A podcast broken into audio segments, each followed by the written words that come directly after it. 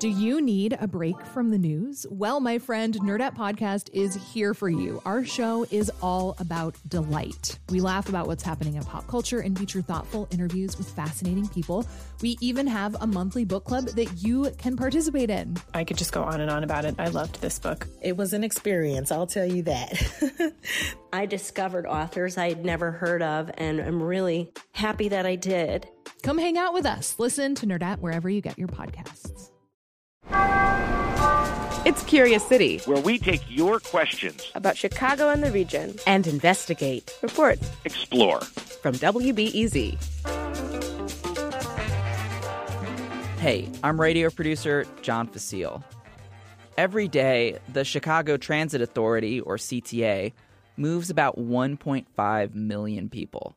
That's the size of the population of Philadelphia. Many of us choose to ride the CTA's trains. There are almost 1,500 cars that run on over 224 miles of track. As you're boarding, you might notice the CTA employee operating the train poke their head out of the side window to make sure everybody gets on. Then the door's closing announcement plays, the operator shoots back inside like a human prairie dog, and you're off. That's probably the last you'll see of that CTA worker the whole ride. Yet, these are the people that we depend on every day, sometimes even multiple times a day, to take us to work and to school and to visit our friends. Here at Curious City, we've gotten several questions all along the same lines. What is it like to be a CTA rail operator? And how do you operate a CTA train? The CTA wouldn't let us talk to any current rail operators for this story, but we did talk to some former rail operators who were ready to answer our questions. Okay, what do you just go ahead and ask? I'm not holding nothing back. I don't work for CTA anymore. I'm on pension. As long as I don't do anything, you know, commit a felony or anything, they can't mess with my pension. Erwin Davis retired from the CTA in 2012. He gets free rides for the rest of his life, and that sweet pension. We have an excellent pension system at CTA, one of the best. It's like winning the lottery. I also talked with the guy Erwin refers to as his mentor. Walter Collins operated CTA trains for a long time. Yeah, 36 years, 5 months, 21 days. A quick lesson in terminology. The people who run the trains are not called conductors or drivers, they're called rail operators. Although until 1997, they were called motormen. Erwin preferred being called a motorman, didn't like being called an operator. But I, they could call me anything as long as they paid me. One of the first things I learned about rail operators is that they take a lot of pride in their job. Many of them genuinely love trains. When I came to Chicago and I saw the L trains, uh, I was like, I want to work there. Deborah Lane used to be an active rail operator, but now she works for the union that represents CTA employees. She grew up in East St. Louis, Illinois. As a little girl, we used to live by the railroad tracks. And we used to just sit out there sometimes at night and just watch them go by. I mean, they were just freight cars, but it was like as a kid, we were just so happy to hear the train come, you know, and they would blow the engine, and it's just, I just was fascinated by it.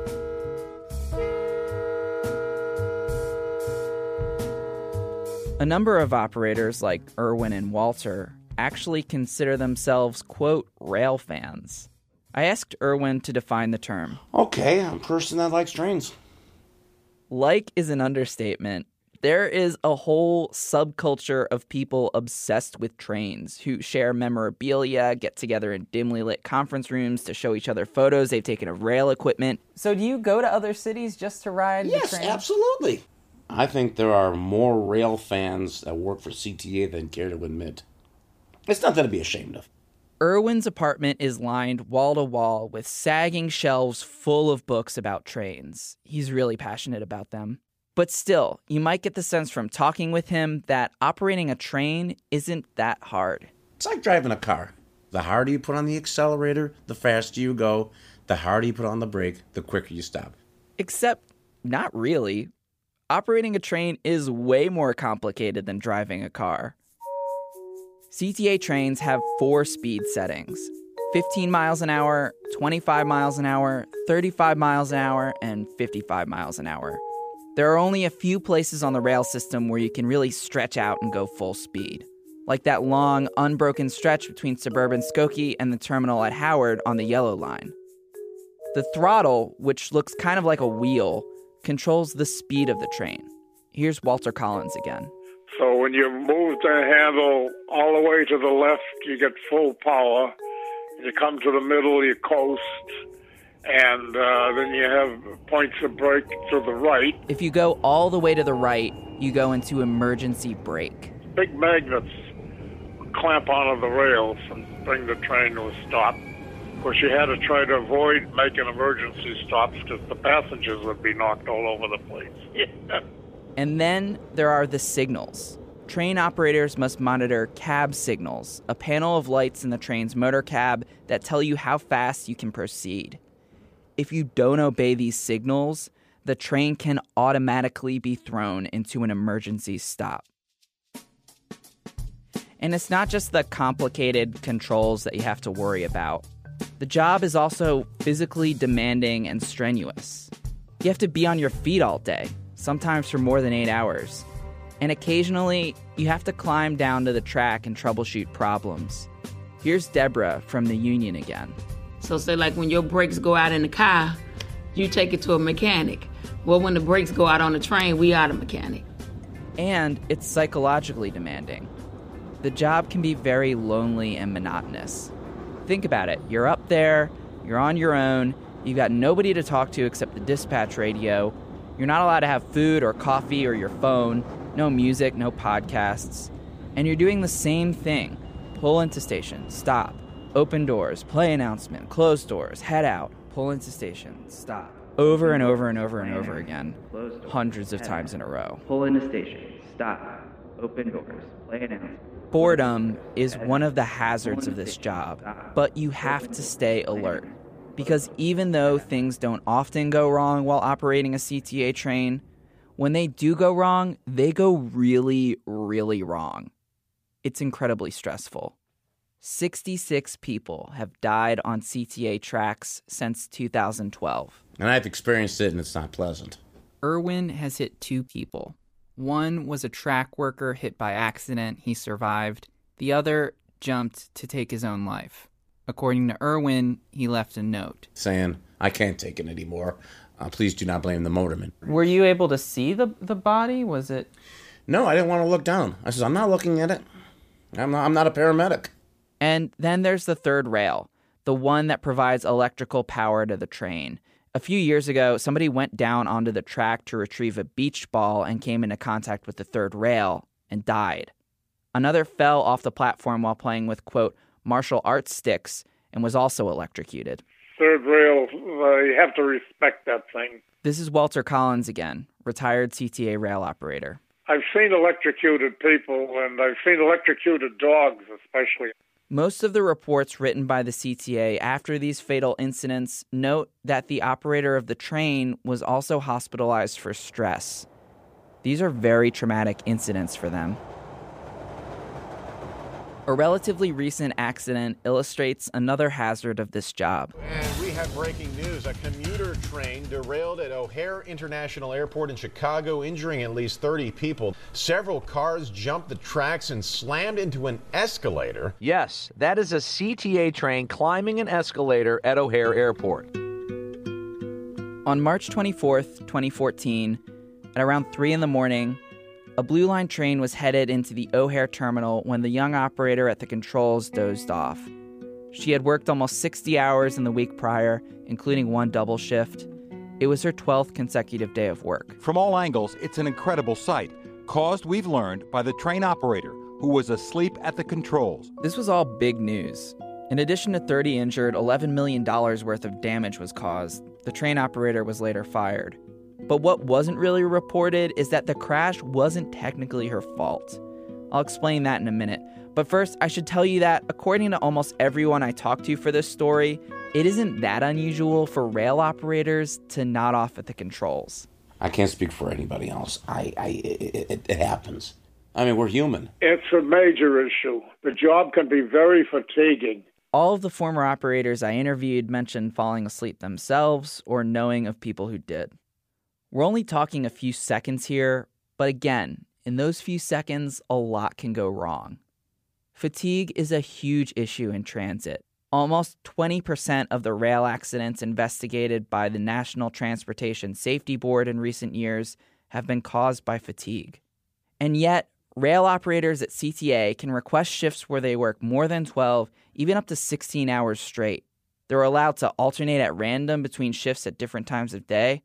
And while the CTA says that employees must take an eight hour break between shifts, there are conditions where that can be waived. And according to the union, it happens. Investigators of the O'Hare accident found that the train should have stopped, regardless of whether or not the operator fell asleep. The safety mechanisms at O'Hare hadn't been properly designed. The allowable speed coming into the terminal was set too high, and the emergency braking system failed, which is why the train went up the escalator instead of coming to a stop at the end of the track. After the accident, the O'Hare terminal was redesigned to make it safer. Like a lot of us, the rail operators I spoke with had complaints about their job, like any job. But it also offers you something you can't get in just any job. The helm of a CTA train offers you views of Chicago that nobody else has. You go south of Armitage and you see that skyline. I never got tired of that view. Going over the river, leaving the merchandise mart. I just feel like I'm a captain of a ship. It's a neat feeling. When you get on the south side of Chicago and you you get to see the Dan Ryan, you see the cars go up and down, you see the truck drivers, you you know, you can wave. It kind of like takes your mind off of a lot of things that's going on internally. In that motor cab was my serenity. Reporting for this story came from me, John Facile. Special thanks to Dennis McClendon and Michael Powell. Support for Curious City comes from the Conant Family Foundation.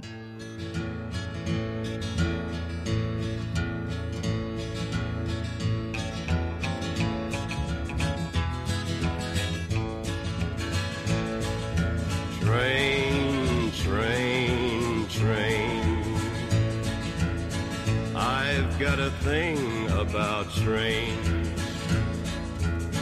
I get a sad kind of feeling when I see a passenger train in this fast moving world that we live in. Nobody rides much these days. Maybe I'm a little sentimental.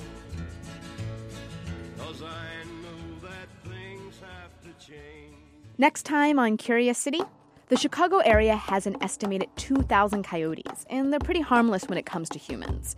But keep your dogs away from them. Folks coming to me all the time saying, well, my German Shepherd or Rottweiler weighs 120 pounds and your coyote only weighs 30 pounds. My dog is going to win. Well, it's not because the coyote is out there scrapping every day and he's just going to rip your dog up. Coyotes in the city and suburbs. That's next time on WBEZ's Curious City.